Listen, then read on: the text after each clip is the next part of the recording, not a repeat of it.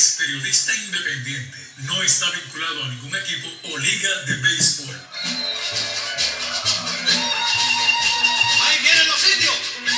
Saludos amigos fanáticos del béisbol profesional de Puerto Rico. Ha comenzado Indios de Corazón con el periodista deportivo Héctor Marrero. Indios de Corazón.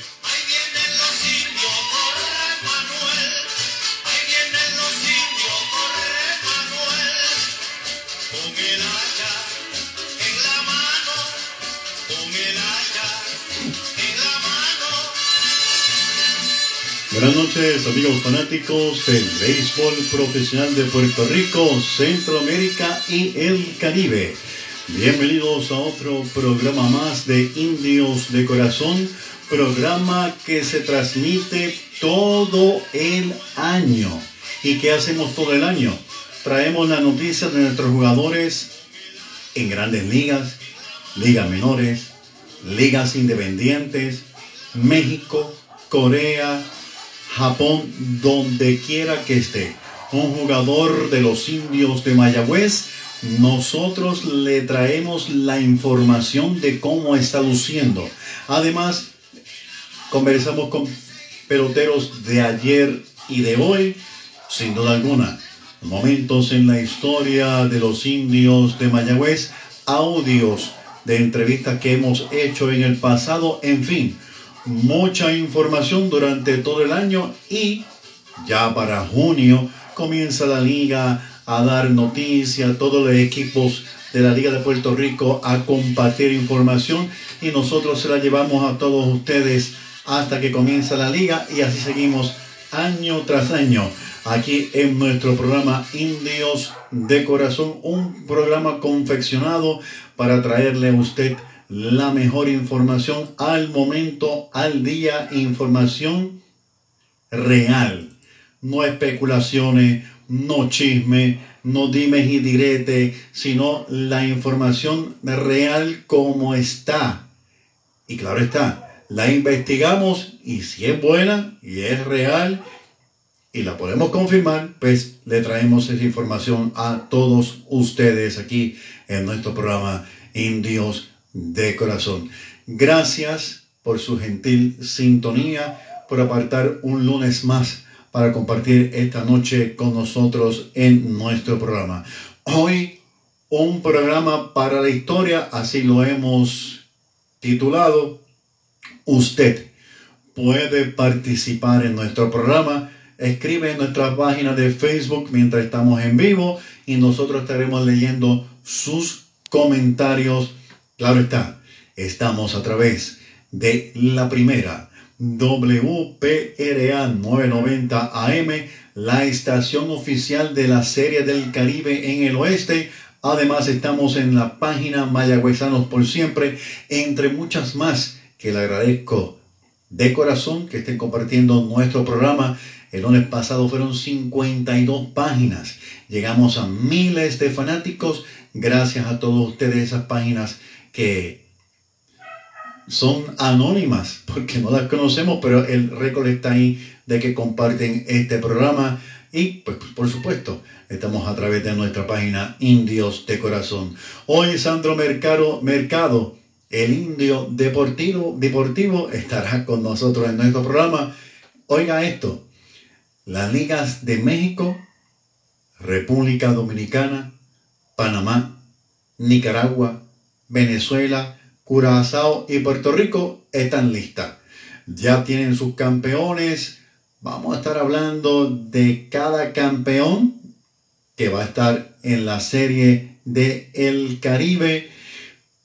Varios jugadores que participaron en nuestra liga han logrado varios contratos muy importantes. De ellos vamos a hablar el roster del equipo de Puerto Rico rumbo a Miami.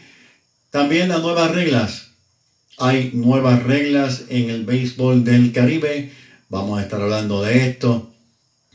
Tres exjugadores de grandes ligas dirigirán, van a dirigir este año en el béisbol de la AA.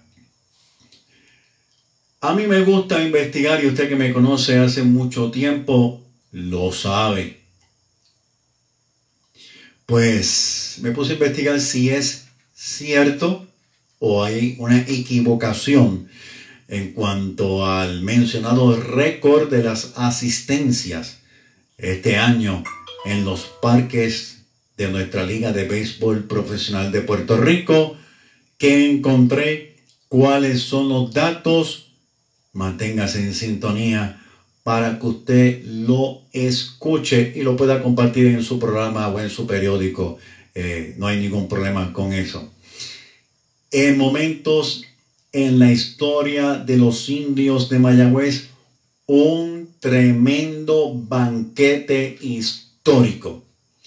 Estaremos hablando y estaremos compartiendo con ustedes audios de los campeonatos de los indios de Mayagüez del 1988-89, 1996-97, 1998-99, 2002-2003, 2004, 2005, 2011, 2012, 2013, 2014 y 2022 más reciente, 2022 al 23, audios de estos campeonatos, algunos de ellos en la voz de Arturo Soto Cardona. ¿Por qué? Porque esta semana, de martes al día de hoy, todos estos campeonatos los logró el equipo de los indios de Mayagüez por eso están en nuestra sección Momentos en la historia de los indios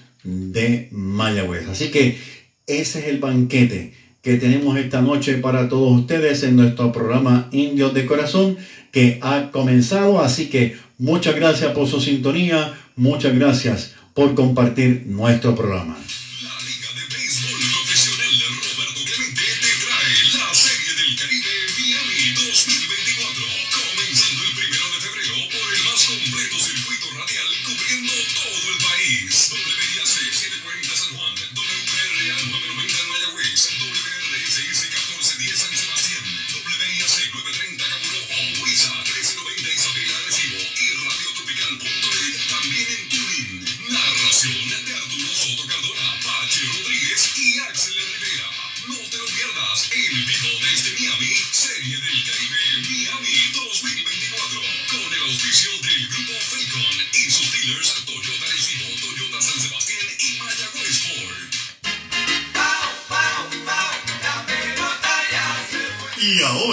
Está pasando en la Liga de Béisbol Profesional de Puerto Rico, Roberto Clemente.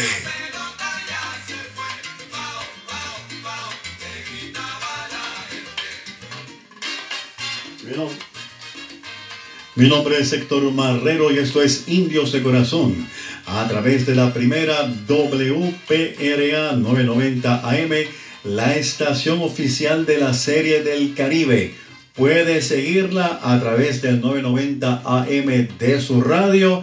Todas las incidencias de la liga de la serie de El Caribe. Además, oiga, nos ve y nos escucha a través de Mayagüezanos por siempre y nuestra página de Facebook Indios de Corazón, entre tantas más que están compartiendo nuestro programa.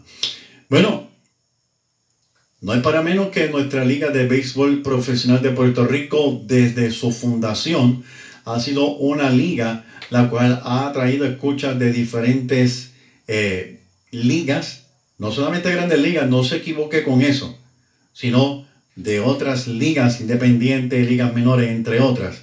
Pues mire, este año hubo muchos jugadores que logró contrato para participar en diferentes ligas. Un dato importante, antes de continuar, un dato importante. En mi libro Roster Estadísticas y de, los Indios de Mayagüez, hay un mito, hay un mito, y lo quiero mencionar porque varias personas me han llamado. Hay un mito de que todos los jugadores que participan en Puerto Rico han tenido su salto a la liga menor o grandes ligas. No es así. En mi libro Roster Estadística y Líderes de todos los tiempos de los indios de Mayagüez, yo pude descubrir que Mayagüez, desde que se fundó la liga del 38 en adelante, principalmente 38, 40, 50, hubo muchos jugadores que nunca jugaron en ligas menores. Hago la aclaración porque me han comentado, mire, usted quiere ver la evidencia, nos ponemos de acuerdo, 100 pesos el día, vale, yo, yo dejo mi trabajo, falto mi trabajo, vengo, se la presento, usted la ve y me paga 100 pesos el día porque yo no voy a perder mi día de trabajo. Así que eh, eh, esa evidencia está ahí. Eso lo aprendí de Jorge Bayrón Toro, que en paz descanse. Así que muchos jugadores, no todos los jugadores que participaron en Puerto Rico, no solamente con Mayagüez, llegaron a ligas menores.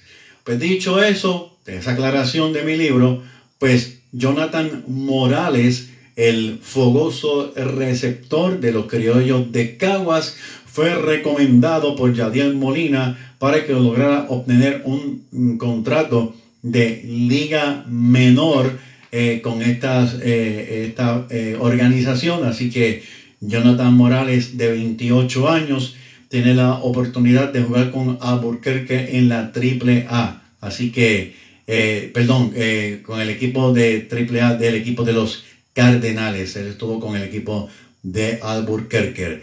Antes de llamar a Sandro Mercado y poder hablar de lo que está ocurriendo en sí, quiero traerle toda esta información.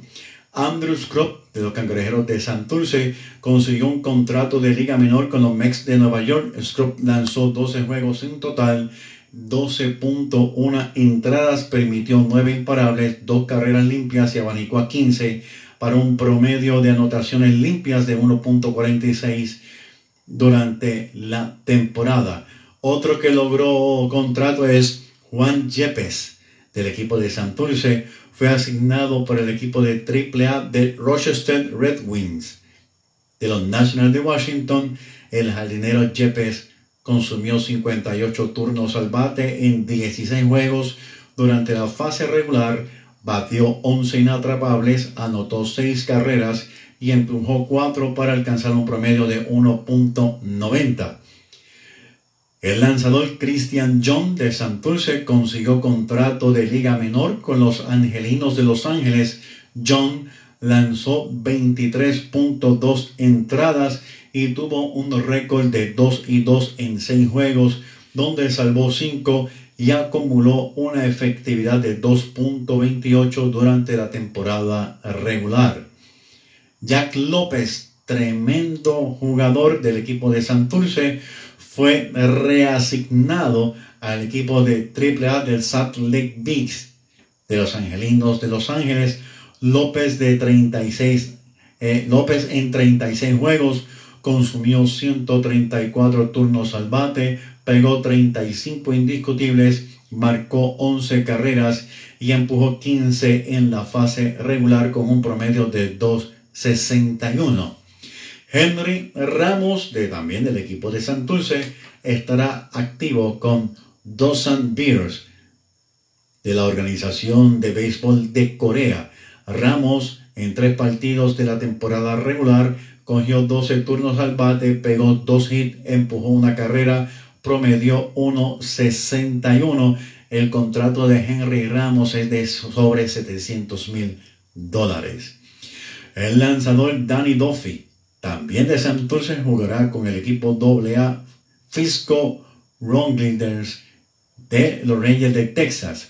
Duffy lanzó cuatro partidos como abridor en la fase regular en 52.2 entradas terminó con un récord de 1 y 1 y promedio de carreras limpias de 0.00. De los criollos de Caguas, el lanzador zurdo Jorge Benítez firmó contrato con AAA con los Mediarrojas de Boston y tiene una invitación fuera del roster para los campos primaverales. Benítez lanzó 14 entradas en 13 juegos en la fase regular con un récord de 1 y 0 y una efectividad de 0.64. El relevista Jaxel Ríos, muy conocido en Mayagüez, firmó contrato de AAA con el equipo de Syracuse Mets y también una invitación fuera del roster para los campos primaverales de los Mets de Nueva York. El jugador más valioso e integrante de los gigantes de Carolina, Brian Torres, consiguió un contrato de liga menor con los FCL Cardinals. que está afiliado a los Cardenales de San Luis. Torres, que jugó defensivamente en jardín central y en segunda base, produjo con el Madero y registró su segundo mejor promedio de la liga con 2.99. Fue el líder en bases robadas con 13 y su excelente corrido de base también lo llevó al liderato de carreras anotadas con 23. José Espada de Carolina firmó con la novena de Jacob Swallows o something like that de la organización Nippon Profesional de Béisbol en Japón. Espada lanzó 8 entradas en 6 juegos durante la fase regular, abanicó a 9 bateadores y registró efectividad de 0.00.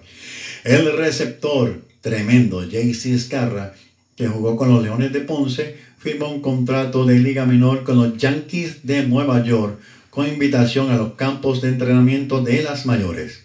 Escarra tuvo 137 turnos al bate con 36 juegos, pegó 32 inatrapables con 15 carreras anotadas, 13 empujadas y promedió 2.34. Otro jugador de Ponce, el lanzador Alexis Rivero, firmó con los Guerreros de Osaka. Liga Mexicana de Béisbol, Rivero lanzó 2.1 entradas en 20 partidos con 15 ponches, un récord de 2 y 2 y una efectividad de 1.33. El lanzador Samuel Hernández de Ponce, de 19 años, fue invitado a los entrenamientos de Grandes Ligas de los Cardenales de San Luis. Hernández pegó 20 indiscutibles con 11 eh, cuadrangulares, 2 impulsadas y un promedio de 260. El pelotero de RA12, Kenen Irizarry, firmó con el equipo de Lake Erie Crusher de la Liga Independiente Frontier de la División Oeste. Irizarry conectó 24 impalables, marcó 11 carreras, empujó 12 y una, media, y una efectividad de 2.47. El abridor de, San, de el abridor Sebastián Rodríguez de RA12 está jugando con State College Spike. En la liga independiente, Rodríguez lanzó 48 entradas en 12 juegos, retiró 36 y registró una efectividad de 2.63. El campo corto Abdiel Leyer de RA12 firmó con Milwaukee Milkmen un equipo independiente de la Asociación Americana de la región este. Leyer jugó 13 partidos, tuvo 51 turnos al plato durante la temporada regular, donde pegó 10 inatrapables, completó 4 carreras y empujó otras 4 con un promedio de 1.96. Y finalizamos con Brian Rey. Todos conocen a nuestro gran Brian Rey el muchacho, pues, lució de maravilla, sin duda alguno, en nuestra liga de béisbol profesional de Puerto Rico. Firmó con los guerreros de Osaka de la Liga Mexicana de Béisbol. Batió para 3.25 durante la temporada regular. Además, conectó 38 indiscutibles. Anotó 20 carreras, impulsó 14. Brian Rey fue el campeón bate en nuestra liga de béisbol profesional de Puerto Rico. Ya tenemos en línea telefónica a Sandro Mercado. Buenas noches, Sandro. Buenas noches, Héctor, y buenas noches a todos los indios de corazón. Buenas noches, Sandro. Estaba leyendo, sé que me estabas escuchando sobre los jugadores que lograron contrato de nuestra liga de béisbol profesional. ¿Qué te parece? No, eh, evidencia de la gran calidad que se jugó en Puerto Rico esta temporada un gran sinnúmero de jugadores que consiguieron contrato gracias a lo que hicieron aquí en Puerto Rico, aparte de los que ya estaban y ya tenían ya contratos en el exterior, y me alegran muchísimo por ello. Eh, eh, definitivamente bien merecido, hicieron espectacular. Eh, debido a eso hay algunos que no pudieron ir a la serie del Caribe por, por esos grandes compromisos que tienen fuera, pero realmente grande noticia y notando y evidenciando que el nivel del béisbol de Puerto Rico es uno alto, uno alto a nivel mundial. El presidente de la liga había manifestado hace varios años que él esperaba que, que con el pasar del tiempo muchos jugadores de Puerto Rico lograran muchos contratos y yo creo, entre tantos planes, mire, el programa Indios de Corazón nosotros lo grabamos principalmente cuando entrevistamos a, tantas personas importantes en nuestra liga, ¿verdad? Eh, y tenemos grabación del presidente de la liga donde ha hablado del desarrollo, del desarrollo de la liga, de los planes de la liga. Y este año fue un año muy bueno, como dice Sandro, para los jugadores, para la liga. Fue muy bueno económicamente y de verdad que hubo unos cambios enormes en la liga que ustedes conocen.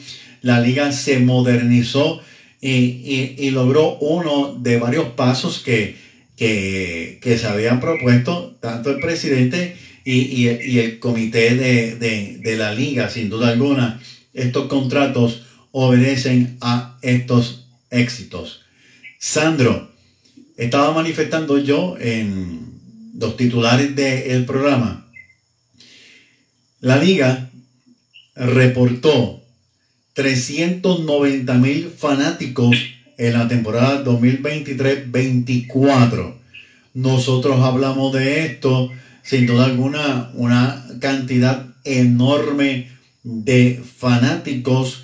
Eh, ¿Cuál crees tú que fue realmente lo que motivó el despertar de los fanáticos? ¿Qué fue lo que los atrajo realmente? ¿Qué dirías tú que fue?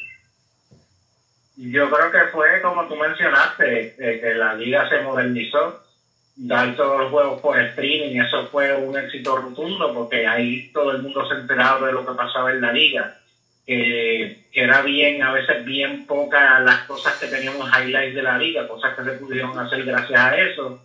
Este, pues eh, traer a estos jóvenes a narrar los partidos para traer la juventud la colaboración que ellos hicieron con Gallín Sol para hacer un, un, programa de la liga, eso ayudó muchísimo para traer ese fanático casual. En sí, en fin, un sinnúmero de cosas, incluyendo también lo que hicieron las franquicias, que era algo que no se estaba haciendo antes, que durante la temporada muerta ellos pusieran highlights de sus jugadores en el exterior, que eso lo comenzaron a hacer, eso fue también una de las cosas que motivaron al fanático, porque ellos tienen que promocionar jugadores que vienen aquí y lo que hacen en el exterior, que lucieron muy bien muchos de ellos. Y también lo otro fue este, las constantes promociones que hicieron. Y eso es lo más importante, tienes que promocionar tu producto y eso lo hicieron a la perfección. Es interesante, Sandro. Quizás tú has escuchado esto que voy a mencionar, porque claro está, Roberto, tu hermano, es un veterano del béisbol de hace mucho tiempo atrás y yo me cuento entre ellos. Pero Sandro, es curioso, yo me acuerdo que cuando yo era muchacho, siempre se decía que transmitir los juegos de la liga por televisión restaba eh, fanáticos en el parque. Me explico. Siempre se decía, no, que dar un juego por televisión, eso es mantener a la gente sentado en las casas y no van a ir a los parques. Eso era lo que se decía, por eso es que hubo un tiempo en que se transmitían los juegos, no se transmitían y hubo ese desbalance, nunca hubo eh, muchas temporadas corridas, ¿verdad? Este, que se transmitieran por televisión porque estaba esa creencia.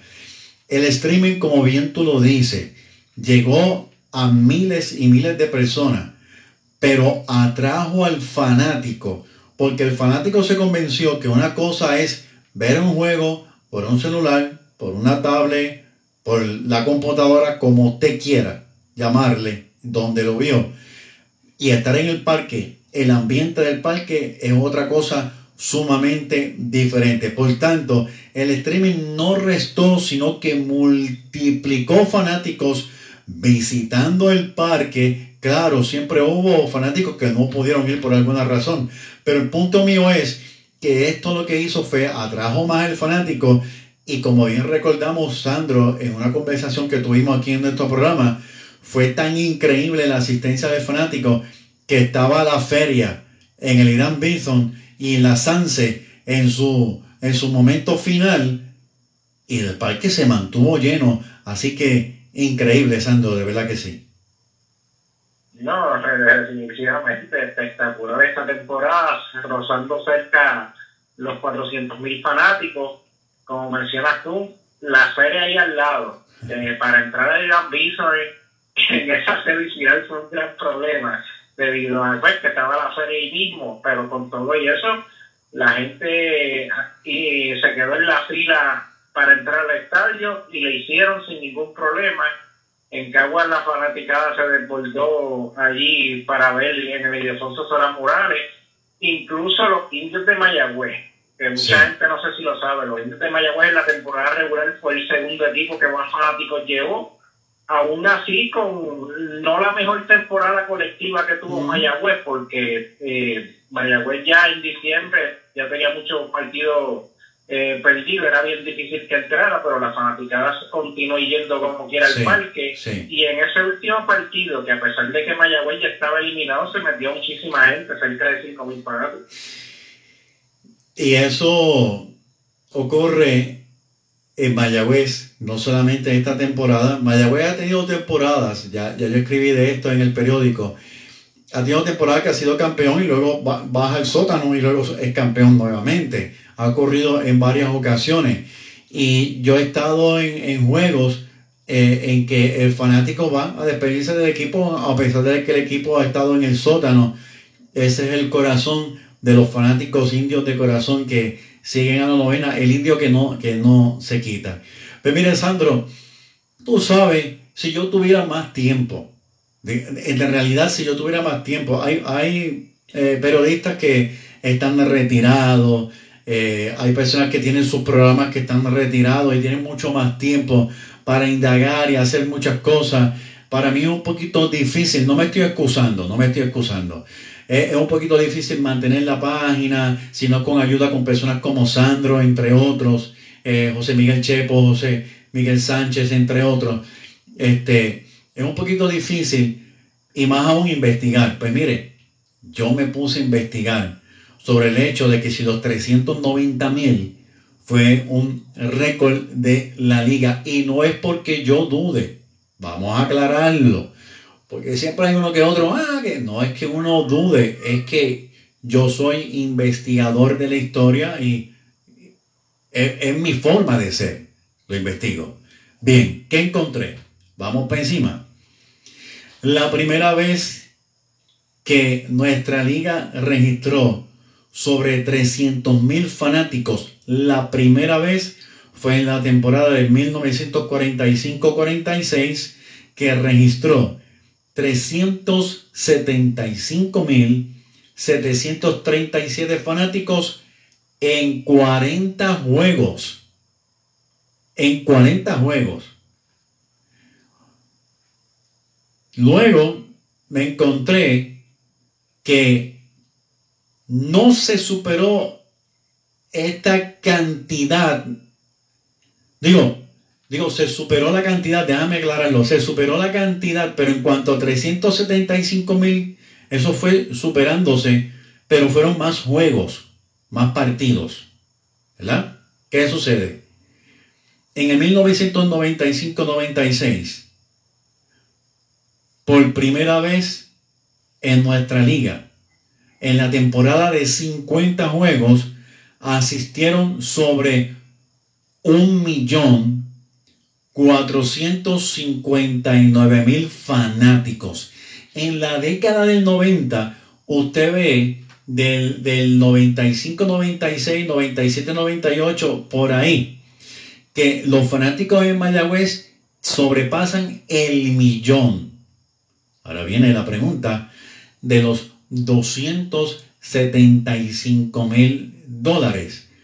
¿Cuándo fue que la Liga de Béisbol Profesional de Puerto Rico comenzó a bajar de el millón?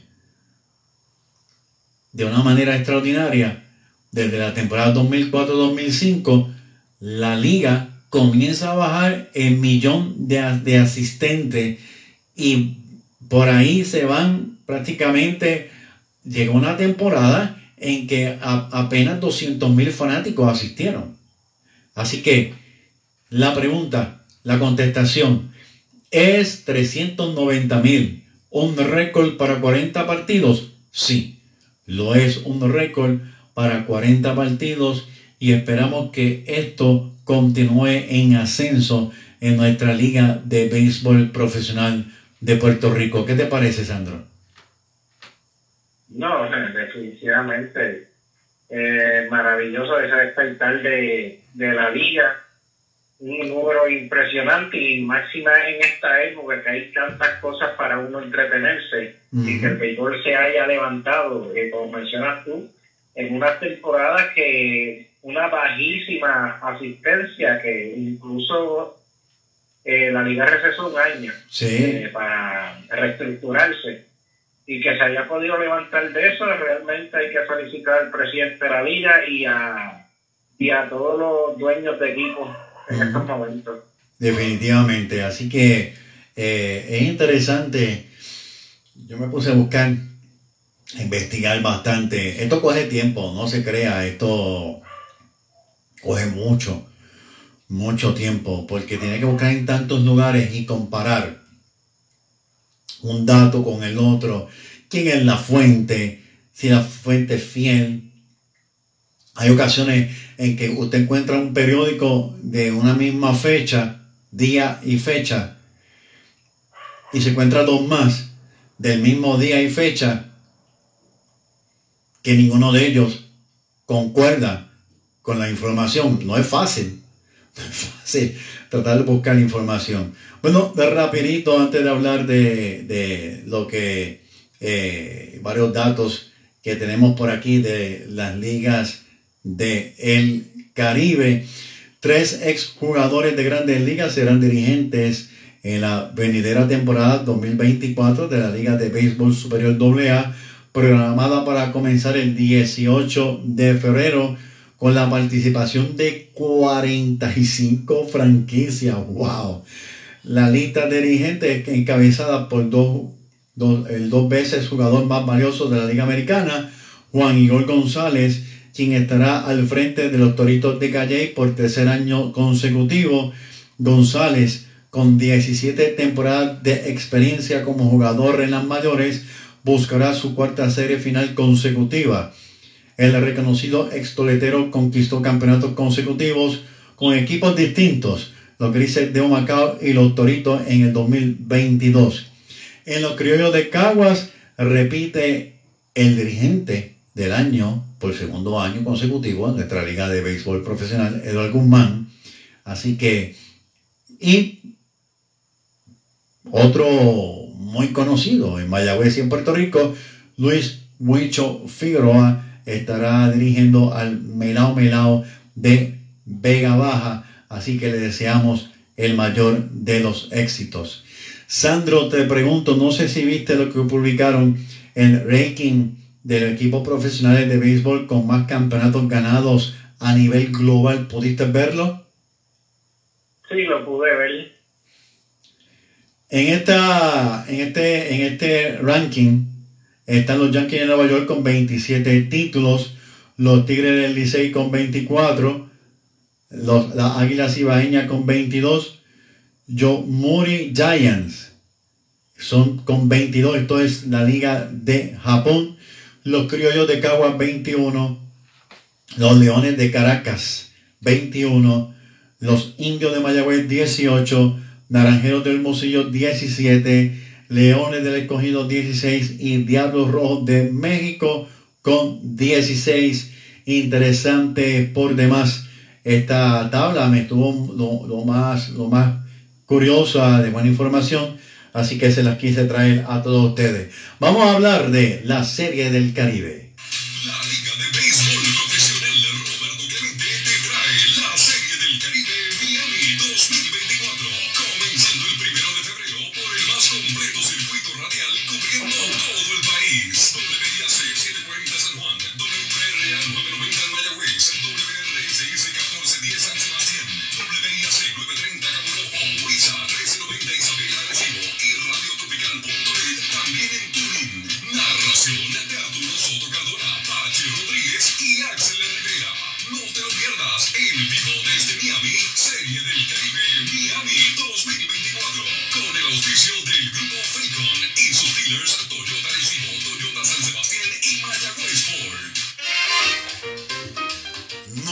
De las ligas de la Confederación de Béisbol del Caribe. Mi nombre es Héctor Barrero y esto es Indios de Corazón a través de la primera WPRA 990 AM. También nos ve y nos escucha a través de la página Mayagüezanos por siempre, en nuestra página Indios de Corazón, entre otros amigos que están compartiendo nuestro programa. Estamos conversando con el indio deportivo Sandro Mercado. Sandro, el equipo de los criollos de Puerto Rico anunciaron el roster de peloteros que irán a la serie de El Caribe. Eh, ¿Pudiste ver esta información? Sí, eh, tengo el roster aquí. Este, ¿Quieres que mencione los jugadores o...? Sí, si quieres ve mencionándolo y hablamos poco a poco de ello. Este, pues los receptores serán el, el atrevido, como le dicen, Jonathan Morado de los de Cagua, y JC Escarra de los Leones de Ponce, que, que tuvo una postemporada maravillosa. Y muy buena selección, muy, buena selección. JC Escarra y, Jonathan Morales, sin duda alguna, estamos muy bien cubiertos en el plato. Y te digo más, con Yadiel Molina ahí, definitivamente.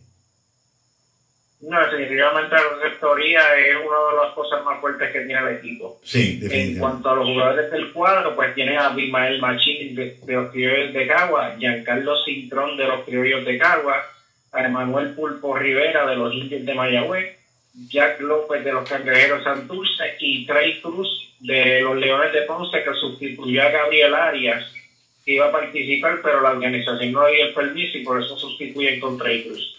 Quisiera hacer un comentario. Este es el primer año que Bimael Machín juega más tiempo en la tercera base. Usted va a decir, no, pero yo lo vi en la primera, este, en, la postemporada, sí, pero la temporada regular, Bimael Machín participó más tiempo en tercera base en su historia y, y lo hizo muy, muy, muy, muy bien.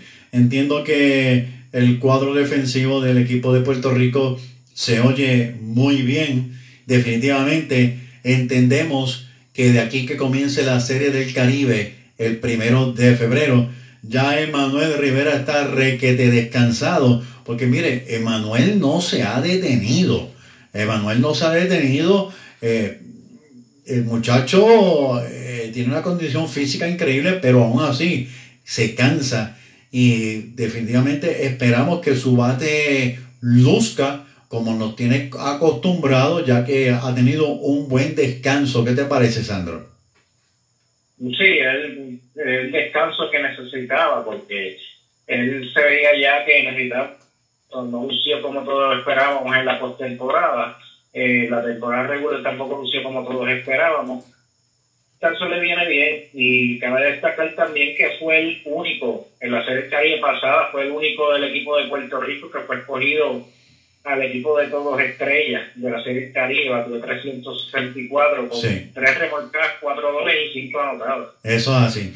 Y esta viene siendo su segunda serie del Caribe. Consecutiva, porque, porque no se ha detenido. Su segunda serie del Caribe consecutiva, su segunda serie final primero con Mayagüez y ahora con Cagua consecutiva porque no se ha detenido. Y eso es lo que estamos hablando. Y vistió un uniforme de Mayagüez, vistió un uniforme de Santurce, vistió un uniforme de Cagua y ahora va a vestir el uniforme de Puerto Rico en la Serie del Caribe. Cuatro uniformes en una temporada sin duda alguna de Manuel Rivera haciendo historia. Pero como hemos dicho, sin duda alguna este descanso le debe de venir más que bien a Emanuel Rivera y lo vamos a ver metiendo palo como nos tiene acostumbrado en la serie de El Caribe. Sandro. Eso es así, ¿eh? el equipo luce bien y esperamos que el pulpo luzca como todo esperamos. Eso es así. En cuanto a los jardineros, pues tenemos a Nelson Velázquez de los Criollos, Joel Vargas también de los Criollos, el MVP de la liga, Brian Torres de los Gigantes Carolina, Dwight Smith Jr de los criollos de Cagua, Dani Ortiz de los indios de Mayagüez y MVP de la serie final, y Elio Ramos de los cangrejeros de Santurce. Me, me gusta que Elio Ramos esté, esté ahí, muchacho, pues eh, todos sabemos que ha sido un muchacho que ha traído muchas miradas y hay mucha eh, esperanza en Elliot Ramos, eh, que suba a Grandes Ligas lo más pronto posible, ¿verdad? Así que me gusta que Elliot Ramos haya dicho presente del equipo de los Cangrejeros de Santurce en la serie del El Caribe. El cuerpo monticular también luce muy bien, Sandro.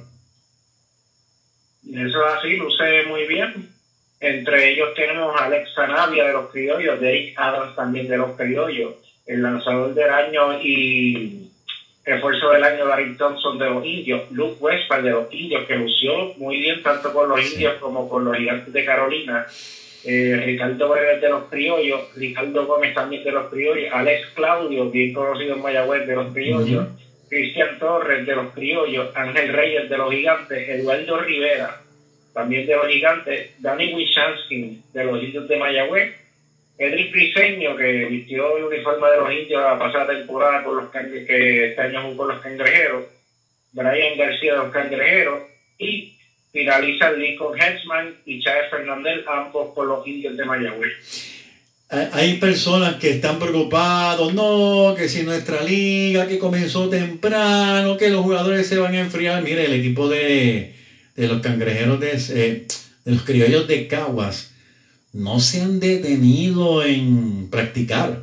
Esa gente están practicando constantemente y al contrario puede ayudar a que estos jugadores que antes, pues obviamente estaban en diferentes equipos, ahora pueden desarrollar una química, que eso es lo que se espera. Y vuelvo y digo, Daniel eh, eh, eh, Molina tiene una gran experiencia en el Clásico Mundial, entre otros, siendo una bujía importante. Él tendrá su genio, él, él pues eso es otra cosa.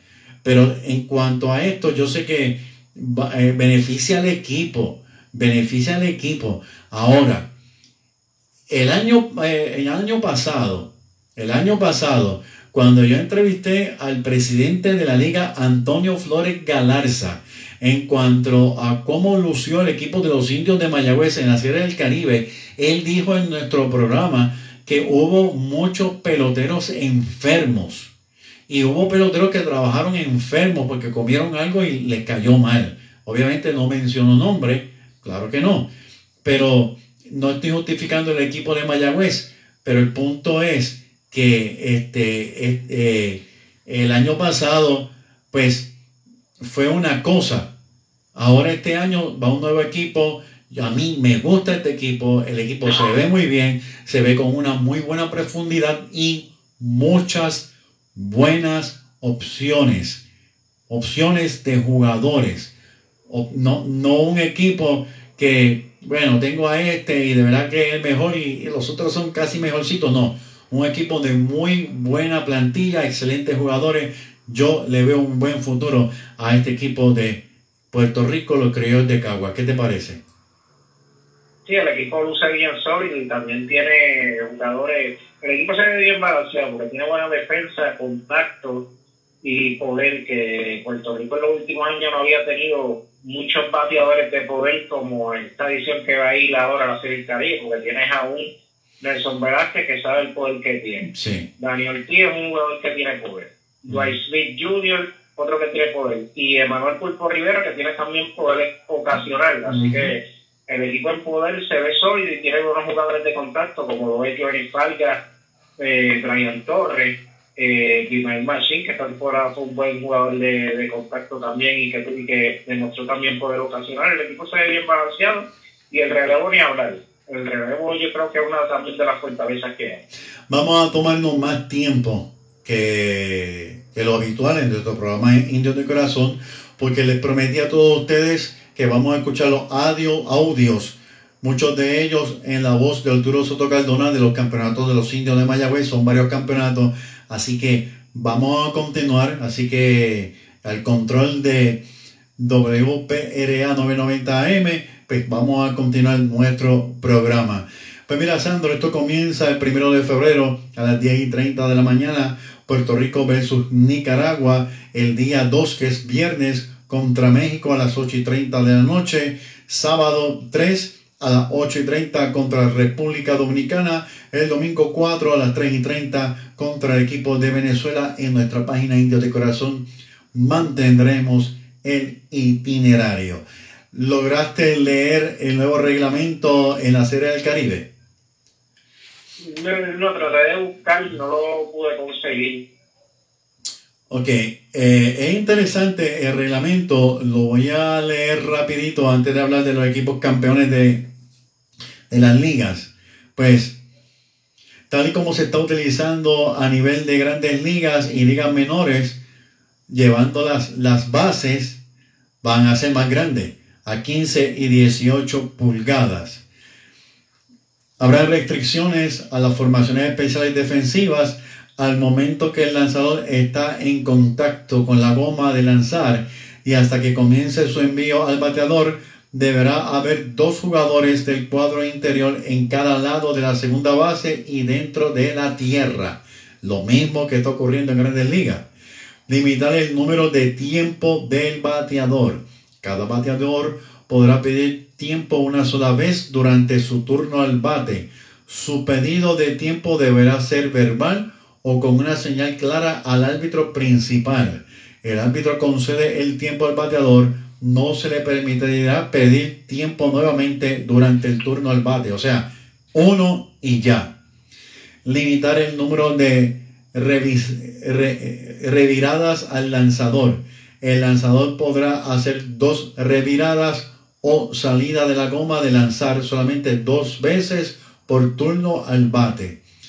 Si al hacer una tercera revirada no pone out a un corredor, el lanzador se le va a cargar un bulk, o sea, el corredor se va a mover. Inventar el reglamento de entradas extras. Se añadirá al reglamento de entradas extras que si un equipo falla en colocar un, un corredor en segunda base antes del comienzo de una entrada extra, toda jugada ocurrirá en esa medida la entrada quedará anulada. Y también podrá en vigor el reglamento de misericordia, mediante la cual, si al concluir la séptima entrada un equipo tiene ventaja de 10 carreras, ahí mismo termina el partido. ¿Qué te parece? Eh, básicamente con las reglas nuevas de Grandes Ligas se va a jugar. Este, no escuché bien si se va a jugar con el reloj o no. No, aquí no lo dice que se va a jugar con el reloj, no. Ok. Pues, pues, prácticamente como se jugó en la Liga de Puerto Rico, que prácticamente se jugó en las reglas de, de Grandes Ligas, excepto que, que no hubo reloj. Exacto, se va a limitar el tiempo pedido de los bateadores, este, pero no se habla de reloj, pero se espera que para la próxima temporada aquí en Puerto Rico ya el reloj esté por ahí rondando sin duda alguna. Vamos a hablar ahora de los equipos campeones que van a estar presentes en la serie del Caribe que repito comienza el primero de febrero. La Liga del Pacífico en México tiene un campeón. Sandro, ¿puedes compartir la información?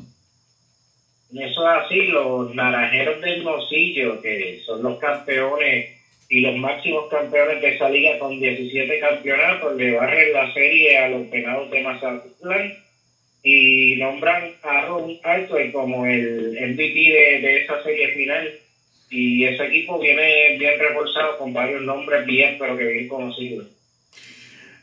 Sin duda alguna, eh, una serie muy, muy eh, interesante, la que ocurrió ya en la Liga del Pacífico y Panamá también. Panamá, los federales de Chiriquiri se coronaron bicampeón en la Liga Profesional del Béisbol de Panamá. ¿Qué te parece, Sandro? Eso así, por segunda temporada consecutiva se proclaman campeones allá. Irán nuevamente a la Serie del Caribe por segunda vez consecutiva. Aún del roster de ellos no lo pude conseguir, este, por, por lo menos no se había hecho público al momento, porque eh, una de las cosas que tienen que arreglar, especialmente esta liga, es eso, la información en su página, deben mejorarlo grandemente. Definitivamente, y es triste que sea tan y tan difícil encontrar la información del béisbol en Panamá. Una liga que muchos siguen, tanto puertorriqueños como los que residen aquí en Puerto Rico de, de, de esta nación, República Dominicana. Sandro, eh, cuéntame qué ocurrió, cómo ocurrió. Saludamos a Rafi Chávez también, que pude textear con él. Le envió saludos a todos los fanáticos de, de los indios de corazón. Este tremendo. Eh, eh, los Tigres del Licey logran un campeonato muy importante. Háblame de esto. Eso así, se proclaman campeones por el número 24, eh, los máximos campeones de, esa liga. Una serie final buenísima, se fueron a siete partidos y ese último partido se acabó por la línea, tres carreras por dos en favor de los Tigres del Licey, proclamándose campeones. Y el MVP de esa liga fue Gustavo Núñez, que batió increíblemente en esa serie final, incluyendo muchos patazos en el momento clutch, que gracias a él cambiaron ventajas en esa serie final. Y fueron tres carreras en la tercera entrada que Licey logró hacer para pues, ganar 3 a 2 por el mínimo. Un juego muy interesante y, y bastante cerrado. Fue la Corona 24, como bien dijiste, y hay un dato bien interesante en cuanto a esto. Por ejemplo, eh, con este campeonato Licey despega sobre las Águilas, que tienen 22, seguido por los escogidos con 17, las Estrellas con 4, Toro, Toro con 3 y los Gigantes tienen 2. Gilberto Gómez, eh, Sandro, el dirigente más joven, 31 años. Eso es así, el dirigente más joven, ganándole a un dirigente que ya tenía muchos años en la liga, Fernando Tatis Jr. Uh, Interesante que fue eso. Un muchacho. Y también. ¿Ah? No, sí. que, que también ese muchacho dirigió magistralmente muchas jugadas eh, claves que, que, que, hizo en cuanto a cambios defensivos, cambios de bateador y cambios de pichón. Dirigió ese equipo magistralmente. Y se convierte 31 años en el dirigente más joven en la Liga de República Dominicana en ganar un campeonato.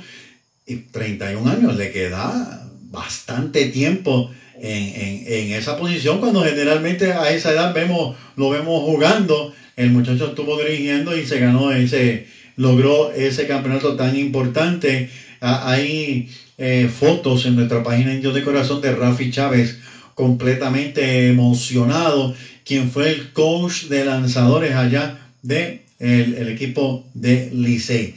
Nicaragua. Nicaragua va a, a, debutar con los gigantes de Rivas. Háblame un poco de ello. Sí, los gigantes de Rivas, que son los campeones de allá de la Liga Nicaragua. Y tienen este unos jugadores bien interesantes que son conocidos en Puerto Rico, ya que muchos de ellos estuvieron en el Clásico Mundial de Béisbol cuando se enfrentaron a Puerto Rico. Entre ellos está Sheldon Hoover, eh, también Juan Diego Montes, que era el jugador que tenía el bigote estilo Rory Singers, que estará en ese equipo. Ronald Medrano, uno de los conocidos, Carlos Tellé, otro conocido, y también en ese equipo habrá un boricua, Manuel García, va a ser el infielder, juega tercera base, también juega los jardines, va a ser parte de ese equipo también.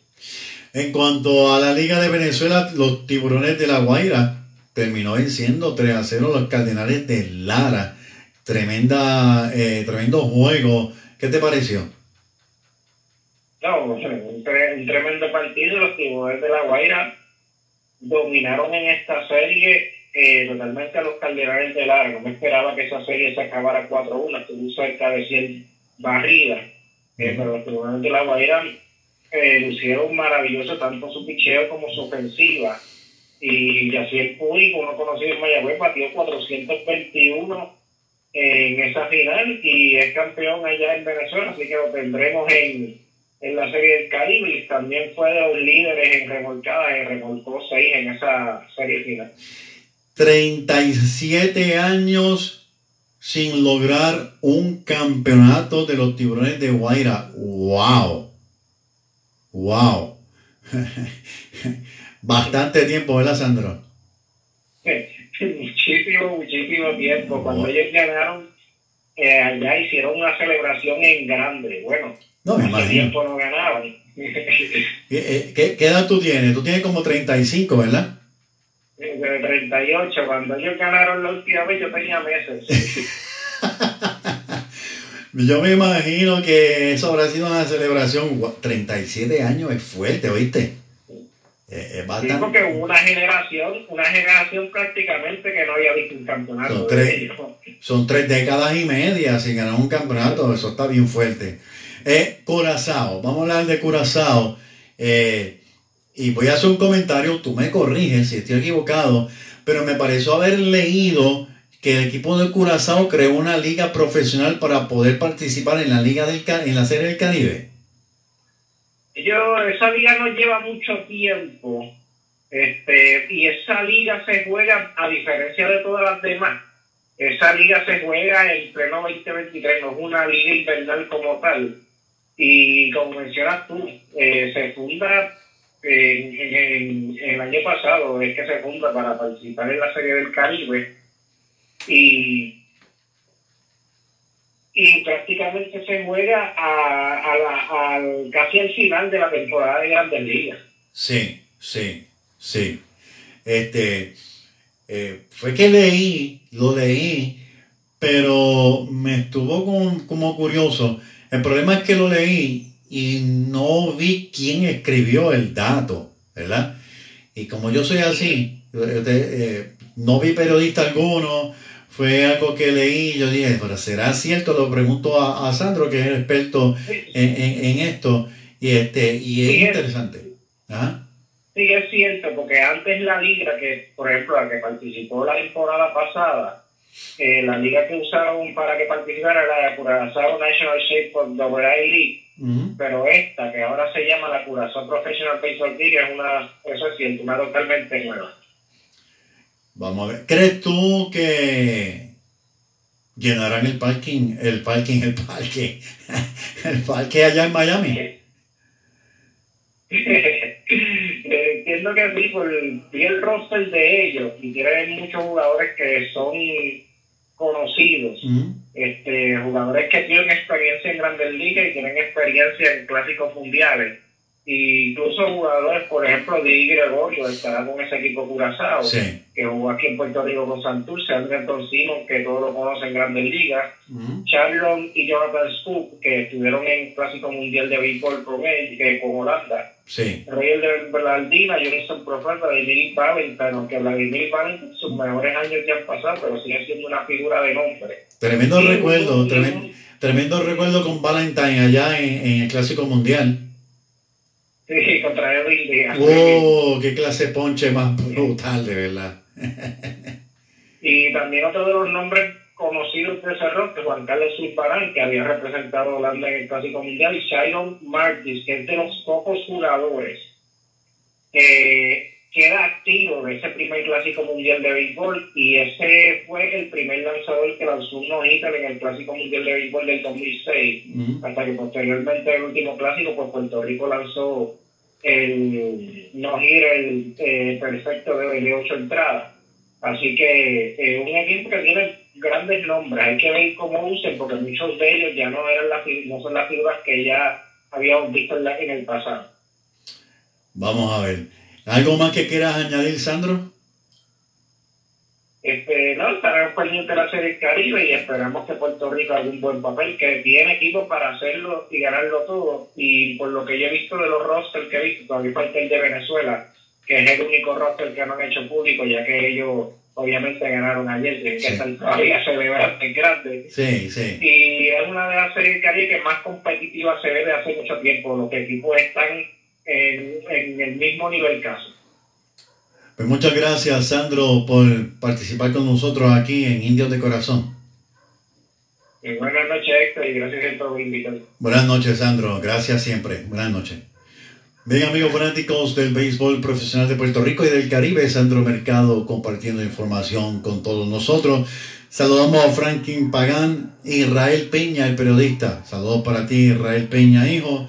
Eh, Monserrate Muñiz, gracias por estar en sintonía. Roberto Mercado, Junior Cancel, un hombre que me ha, ha compartido conmigo mucha historia del equipo de Medellín, igual que Octavio Crespo, David Bracer, saludos para ti, Monserrate Muñiz, siempre fiel, Jorge Vigo, Isidoro Vargas, saludos para ti, Jorge Acosta, Francisco Vélez, Carlos Ortiz, Leti Ribe, Marta Valentín, Raúl Gallosa, Raúl, saludos para ti, Olga Agrón, siempre fiel, José Martínez, José Rosa, Franklin Pagán, Carlos Santiago, gracias por estar en sintonía, mi esposa Joana Barrientos, mi amigo Martín Ruiz, mi hija Patricia Jusino allá en Ocala.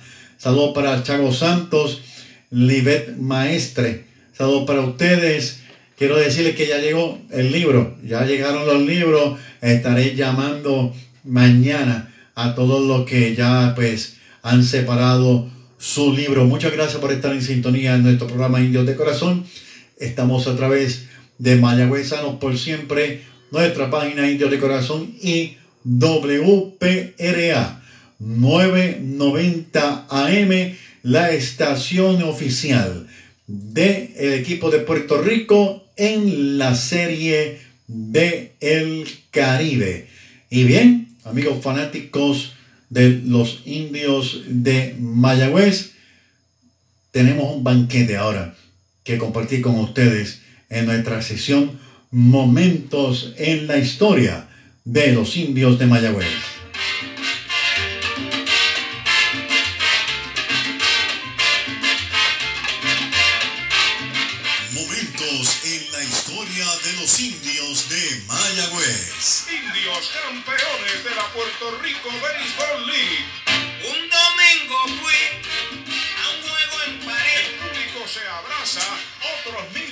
Tirado al terreno de juego. Es un momento histórico. Mi nombre es Héctor Marrero, esto es Indios de Corazón en la sección Momentos en la historia de los indios de Mayagüez, porque no se trata de quién sabe más, sino de mantener la historia de nuestros indios viva. Bueno, un día como el 25 de enero de 2012, nuestros indios de Mayagüez se proclaman campeones en la temporada 11-12, con un equipo en el cual sus jugadores estelares sufrieron lesiones y se reinventaron para ganar el campeonato contra unos criollos de Caguas, pero un equipo sumamente poderoso. Los vencimos 5 a 2. Hay que destacar la gran labor del gerente general para aquel entonces, Wilton Conde, que en paz descanse, junto a Miley, que reinventaron el equipo de los indios de Mayagüez, obteniendo un campeonato sumamente importante. Aquí en nuestro programa Indios de Corazón queremos compartir con todos ustedes ese momento histórico en que los indios de Mayagüez logran este importante campeonato. Vamos a escuchar el cuadrangular de Martín Machete Maldonado, que fue el que sepultó a Caguas y el último out del partido aquí en Indios de Corazón. Ya está caliente, yo sí de la torre. Lo veo con Arturo. Gracias Israel. Corre en primera Jeff Domínguez. Una out. Conclusión del octavo inning. Los indios traman algo aquí cuando viene a relevar el derecho José de la Torre, que es el sexto que utilizan en este partido. Machete Maldonado esta noche tiene empujada la carrera que tiene arriba los indios. Envasó en jugada de selección en el segundo, sencillo impulsador de una, en el tercero y luego de segunda a primera en el sexto. Pisando la goma, el derecho Yossi de la Torre observa el corredor que despega en la inicial. Con mucha calma, el veterano de la Torre ya está listo. El disparo va a primera, quieto Domínguez en la inicial. Hay dos errores para cada equipo. En el caso de Cagua, los dos errores son De Huicho. de Huicho Figueroa. En el caso de Mayagüez, uno es de Martín Maldonado, el otro de Dani González. Pisando la goma de lado, el derecho observa el corredor. Ahí está el envío para Maldonado. Foul hacia atrás. Primer strike en su cuenta. No bate de foul. Tu mejor horizonte financiero es la cooperativa Dañasco. Siguen desde los Estados Unidos comunicándose con nosotros. Saludos para Queremos aclarar que este cuadrangular de machete no fue en la novena entrada como algunos han mencionado. Fue en la octava entrada. De igual manera, el cuadrangular de Kenny Valga, que también lo va a escuchar aquí en nuestro programa Indios de Corazón. Un strike para Machete Maldonado. Ahí está el envío para el strike, tirándole el segundo, medio arrepentido. De hecho, el árbitro principal no lo vio, le preguntó al de primera y dijo que sí que le había tirado. La cuenta es de dos strikes para Maldonado cuando asoma Motora Feliciano al círculo de espera de supermercados erectos en la playa de Mayagüez. Ya en breve estaremos dando la asistencia para este partido. Ahí está el lanzamiento para Maldonado, bola alta y afuera. La cuenta es de dos strikes y una bola para Maldonado. El receptor de los indios de los cerveceros de Milwaukee con fuerza al bate. Saludos Henry Quiñones, se acerca el 17, dice Henry. Se sale Machete Maldonado, Jorge Dávila, el árbitro, lo invita a que se acomode a la caja de bateo por los indios. Ahí está Josie de la Torre buscando la señal de lado. Despega Domínguez en la inicial. El derecho ya está listo. El lanzamiento para Maldonado, slider afuera. La segunda pelota mala. 2 y 2 es la cuenta. El receptor de los indios utiliza el número 24 en el uniforme. Hay zurdos en ambos bullpen. Claudio Galván por los criollos, Justin Thomas por Mayagüez. Listo Josie de la Torre, despega el corredor, otro tiro por el suelo quieto Jeff Domínguez en la inicial. 8 indiscutibles en 38 turnos. Tienen estas finales el machete. Pero alega Andy González que yo, eh, Domínguez en el brinquito él lo tocó, el brinquito que da para incorporarse, ¿no? sí. Pero Fernando Rodríguez, el oficial, le dice, mira... Sergio Miranda fue seleccionado el jugador más valioso del equipo de los indios de Mayagüez en esta final. De la Torre de lado. Ahí está el envío de 2 y 2. Bola, esa es la tercera. Cuenta completa para el machete. Pudiera estar corriendo con el próximo picheo, el corredor de primera Domínguez. 3 y 2 y un out. Cierre del octavo. Se anima la fraticada. Listo Josie de la Torre. Ahí está el corredor para segunda. Batazo sólido entre left y el center. Va atrás, sigue atrás. Enorme. Y le dijo adiós. Cuadrangular la gloria para Machete Maldonado. Viene anotando Domínguez. Ahí viene Machete que se convierte en el primer jugador este año en sacar la bola por el left fuera del parque por las dos verjas. Mayagüez aumenta ventaja, gana 5 a 2 y escuchen al público. Israel, dime algo. Bueno, la verdad es que cogió a todo el mundo. Bueno, está todo el mundo celebrando como si ellos hubieran bateado, fíjate. se abrazan entre ellos, festejan, se sonríen hay otro que dicen se nos está acercando el número 17. No es la edad de Mike, es el campeonato 17 de los indios Mayagüez. Si lo logran, vamos a ver. La realidad es que en ese sector, mi preocupación es, ¿sabes cuál Arturo? Que detrás de esa verja está el cajo mío. Oye, el mío también, ahí es que están los, los, Sí, los sí. reservados. Allá metió la bola. Si rompió, yo se lo perdono hoy, ¿sabes? Hoy sí que se lo perdono. Otro día no se lo perdono, pero hoy ni modo. Montañez al bate, una bola, un strike, ahí está el envío de Thomas, strike tirándole, la bola le pegó fuerte al árbitro. Estamos en el último out del partido donde el equipo de los indios de Mayagüez logra su campeonato número 17. Son audios que eh, ha sido difícil poder recuperarlo, tienen su ruido, unos se escuchan mejor que otros, pero mire, son unos audios de un enorme valor que yo sé que usted le está transportando hacia ese momento histórico. Machete Maldonado lo está aguantando, a ver si se cae o no se cae, pero no, no fue un golpe suficientemente fuerte para tumbarlo. Lo resistió, fue- el hombre ya estaba preparado. Ahora se quita la careta y empieza a respirar y, y a reírse, como quien dice, muchacho. Eso era para tumbar, para tumbar a cualquiera. Dos strikes, una bola, dos out, noveno inning, cinco por dos los indios. El zurdo Justin Thomas busca señales de machete. Maldonado acepta, ya está listo.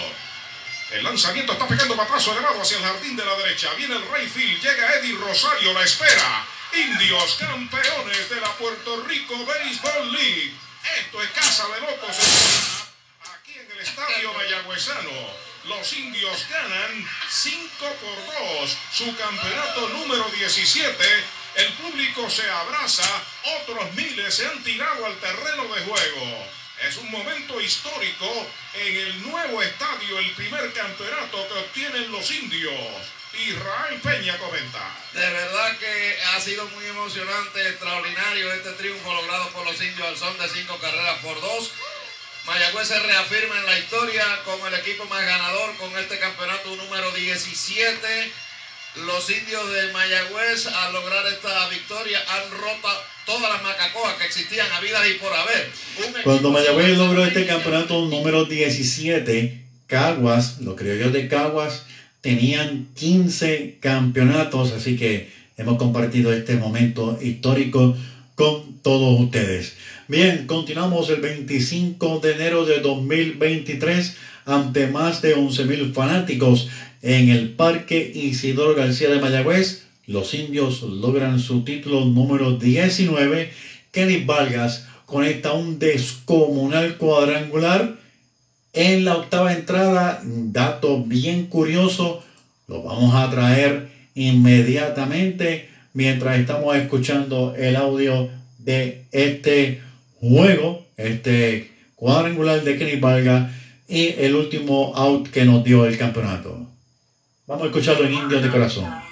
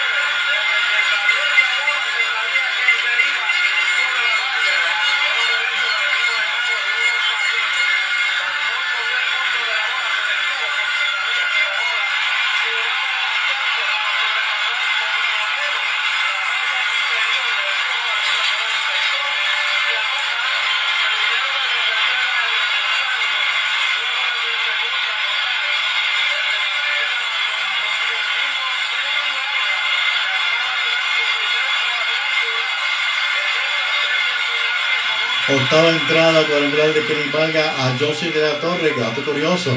El campeonato 11-12, Machete le conectó el cuadrangular a José de la Torre de Caguas. Y ahora Kenny Vargas, campeonato eh, 13-14, también a Josie de la Torre en la octava entrada. Estamos disfrutando de estos audios.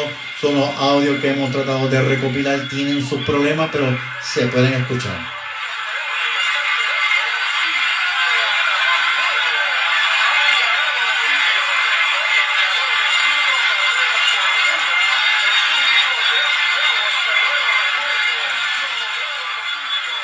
Campeonato de los indios de Mayagüez en el Parque Isidoro García a través de un cuadrangular con bases llenas de Kenny Vargas.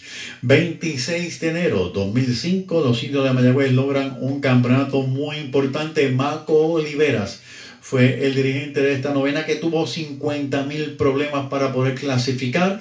Los últimos días del campeonato logró clasificar y Jonathan Alvaradejo fue el jugador más valioso ganando tres partidos en esta, este juego de la final. Vamos a escuchar, claro que sí, vamos a escuchar este audio del campeonato de los indios de Mayagüez 2004-2005 aquí en Indios de Corazón. Nos preparamos para el posible final. Mayagüez 10, Carolina 0. Pero esto que se llama béisbol, hay que esperarlo hasta el último momento. Ya dijo Joey Verda, los juegos no se terminan hasta que no se acaban. Así que este no se ha acabado. Oye, cómo está este aparato allá abajo, David. ¿De dónde tú sacas eso? Ah, está bien. Ok. Pasamos entonces a la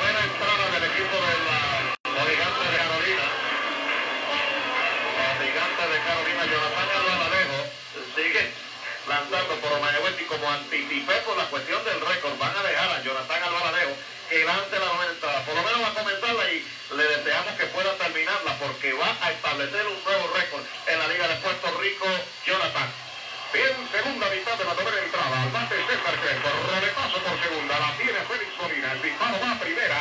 Out en la inicial. El número 25. Los indios necesitan dos más para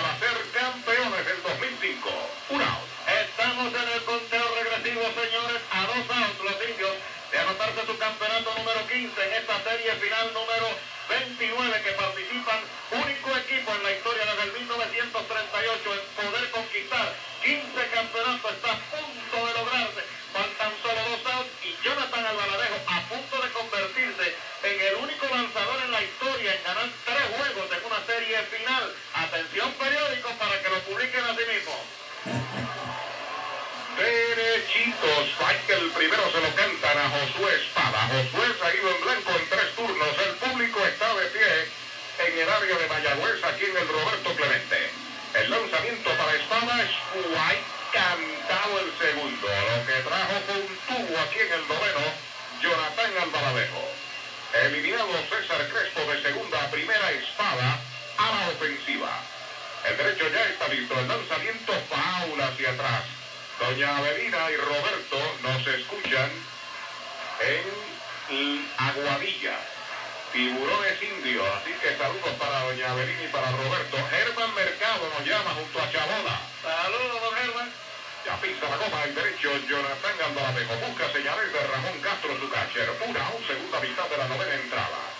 Ahí está el lanzamiento para Espada. Es cantado. Lo retrató de cuerpo entero lo han sazonado sin tirarle. Hay dos outs, llegó el número 26, Israel. Y el conteo regresivo no aguanta más. Uno solo falta, señores. Un solo out. Y el equipo de los indios de Mayagüez habrá proclamado campeón de la campaña 2005 en un año de reconquista sensacional, viniendo del sótano con un equipo que han tenido que reconstruir casi en su totalidad. Aquí están dando pecho a la historia del béisbol profesional y al deporte puertorriqueño para hacer una nueva y gloriosa página. Aquí están los niños. A la ofensiva, Rubén Gotay, derechito, strike, el primero se lo cantan. A ley de uno los indios, Gotay se ha ido en blanco, el público está de pie. El lanzamiento de Albaradejo está pegando batazo largo de foul por el bosque de la derecha. La metió a la gradería Gotay, tiene dos strikes en su cuenta.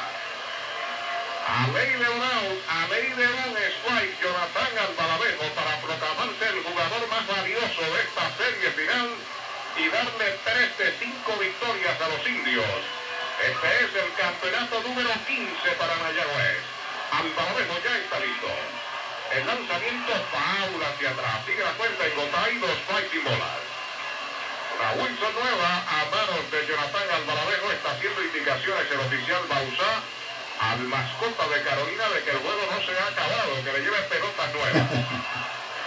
Ahí se está acomodando el oficial Bausá y Gotay al bate, dos strikes, dos outs, segunda del noveno, 10 por 0 Mayagüez, dominando fácilmente el lanzamiento del Baladejo. Paul, el roce de la pelota y el bate, el público se tiró al terreno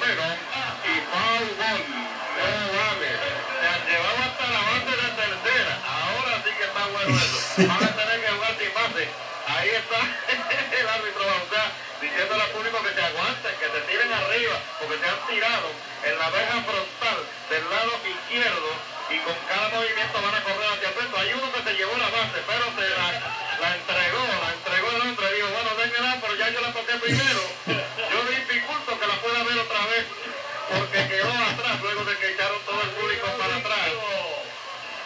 Vamos a Ley de Brown para el campeonato de los indios. La gente en Mayagüez, circuito de los indios. Ahí está el lanzamiento para Botay Escoba alta, conteo de dos strikes, una bola. Cada piteo que hace Jonathan Alvarado, el público se lanza al terreno para buscar, recuerdo, buscar ser parte de la historia que los indios están escribiendo una gloriosa página en estos 77 años de historia del béisbol profesional. Ya está pisando la copa de frente el derecho Jonathan Andalavejo. El lanzamiento para Montañez. Tirándole los indios son los. Ahí está la celebración. Campeones los indios de Mayagüez 2004-2005. Marco Rivera fue el dirigente de la novena de los indios de Mayagüez. Jonathan Albaradejo fue seleccionado jugador más valioso. Ganó tres partidos de cinco con los indios Mayagüez. Me gustan los detalles de Israel Peña en cuanto eh, eh, hay que reírse en cuanto al fanático que se tiró cogió la tercera base y tuvo que, que tuvo que devolverla. Muy muy interesante. Bueno, 26 de enero otro campeonato de los indios de Mayagüez. 26 de enero del 1999 correspondiente a la temporada 98-99. El equipo de Mayagüez había ganado 87-88, 88-89 y este, eh, 95-96, 97-98 y ahora 98-99. Eh, así que vamos a escuchar este audio. Vuelvo y repito, son audios históricos eh, bien, bien difícil de lograr conseguir. Nosotros lo, lo hemos conseguido y hemos tratado pues, de mejorarlos lo, lo, lo más posible para que usted pueda pues, tener estos momentos históricos de los indios de Mayagüez con todos los comentarios y, y- y todo lo que ah, eh, ocurrió.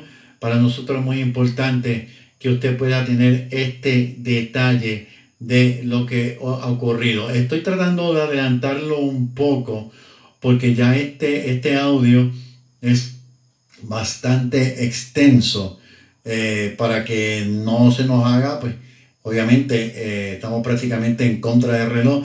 Agradecemos a nuestra emisora WPRA 990M que nos ha mantenido en la estación al aire, igualmente a todas las páginas de Facebook. Así que vamos a escucharlo.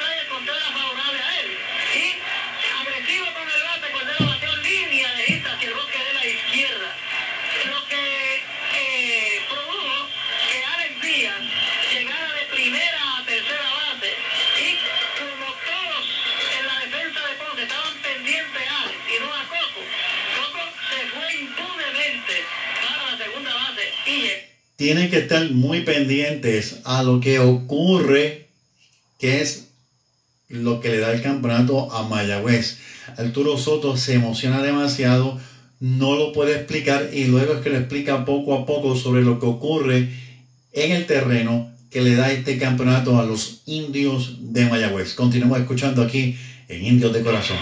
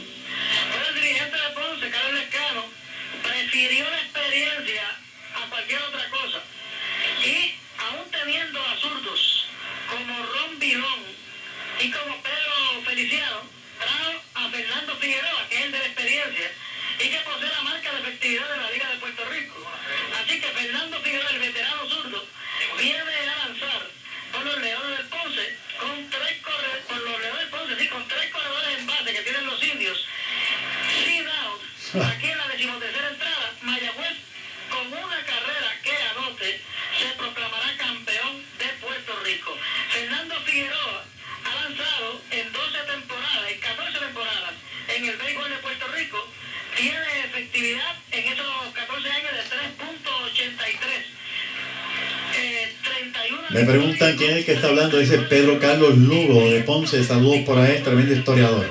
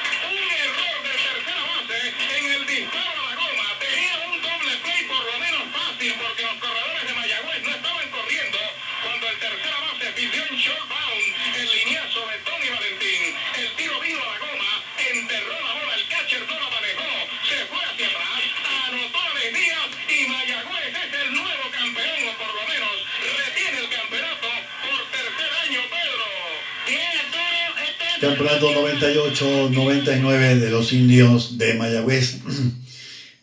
Emociona. Definitivamente esto emociona mucho escuchar estos audios, eh, a pesar de que pues tienen sus problemas, pero emocionan mucho. Seguimos, 27 de enero 2003, Willie Harris desaparece la bola, un cuadrangular también en la octava entrada. eh, estuve en ese partido. No fue por las dos verjas como algunos dicen, no fue un palote que la bola se desapareció y chocó con la luna, que chocó con un avión, con un platillo volador. No, no, no. Fue un cuadrangular, pero fue un cuadrangular que se quedó, no pasó la, la- la segunda verja. Lo que tenemos con- para ustedes es el resumen de las noticias. Así que vamos a escuchar este resumen aquí en el programa Indios de Corazón. Vamos a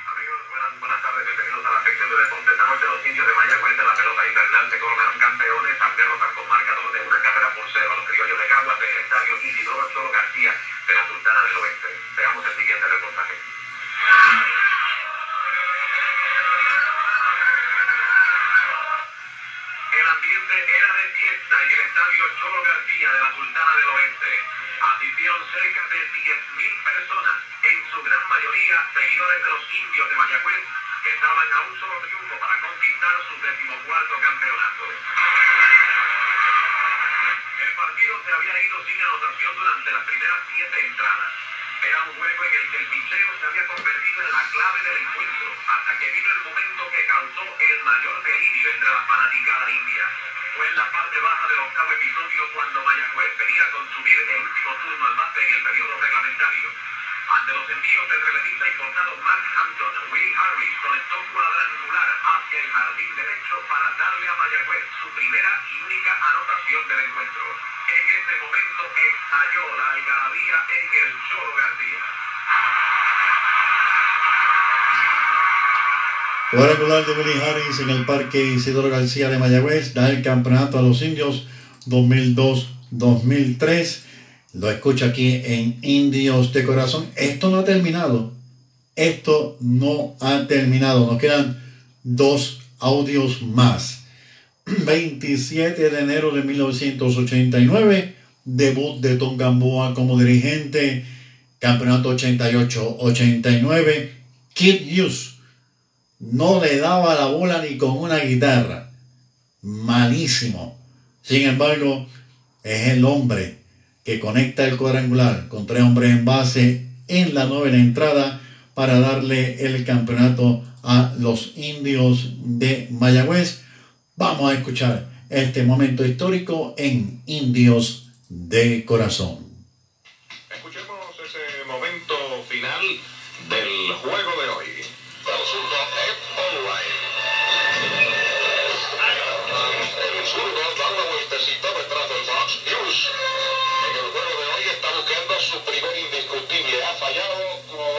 Veces.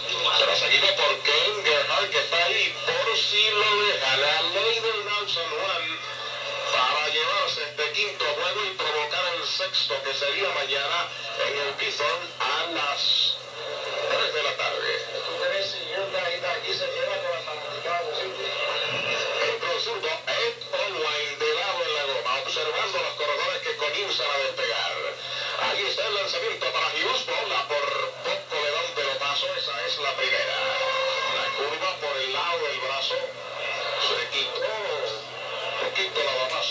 Si acaso la pelota lo encontraba el cuerpo y se empataba el juego. Tiene tiempo y dirigente Marco Olivera hace alguna indicación.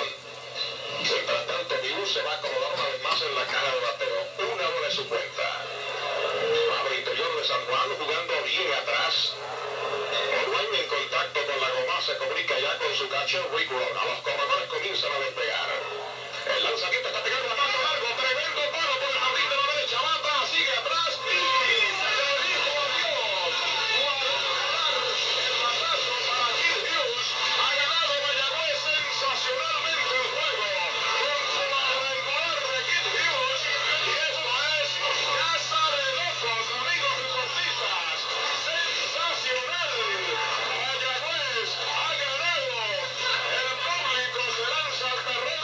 Debutando Tom Gamboa con el equipo de los indios de Mayagüez, King Hughes cuadrangular con tres hombres en base en la novena entrada, nos da el campeonato. Y vamos a finalizar eh, estos audios de los campeonatos de los indios de Mayagüez con el campeonato del 96-97 es eh, Rafa Bracero, eh, si no me equivoco, es el narrador principal de este partido donde Pedro Muñoz lo hizo todo por el equipo de los indios de Mayagüez y logró este campeonato muy, muy, muy importante. Así que vamos a escucharlo ya en la parte final de nuestro programa Indios de Corazón, el resumen.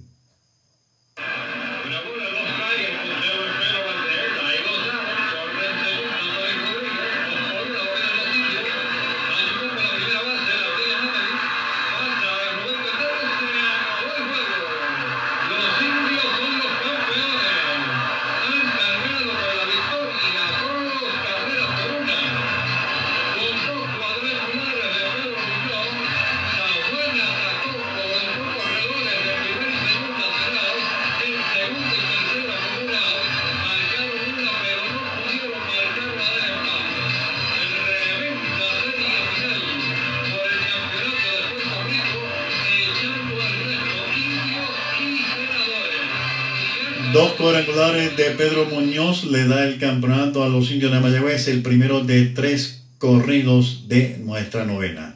Bien, amigos fanáticos del béisbol profesional de Puerto Rico, no hay tiempo para más. Esperando que el programa de esta noche haya sido uno muy especial, como lo fue para nosotros, el poder hacerlo y el poder recopilar toda esta información para todos ustedes. Le damos las gracias a Sandro Mercado, que estuvo con nosotros, a todos ustedes por compartir con nosotros esta noche, a nuestra estación WPRA 990 AM, sin duda alguna, Héctor Santiago de Mayagüezanos por siempre, a todas las páginas que están compartiendo nuestro programa. Muchas gracias. Será hasta el próximo lunes en otro programa más de Indios de Corazón, como siempre a través de WPRA 990 AM. Buenas noches, que descansen, gracias, gracias por todo. Es periodista independiente. No está vinculado a ningún equipo o liga de béisbol. Escucha todos los lunes a las 8 de la noche el programa Indios de Corazón, moderado y producido por Héctor Marrero. Análisis del desempeño de los indios de Mayagüez en el béisbol profesional, comentarios de las grandes ligas y ligas menores, los jugadores, estadísticas, momentos en la historia, anécdotas, entrevistas, datos curiosos y mucho más. Indios de Corazón por WPRA 990 AM y WPRA 990.com. Búscalo en Facebook como Indios de Corazón.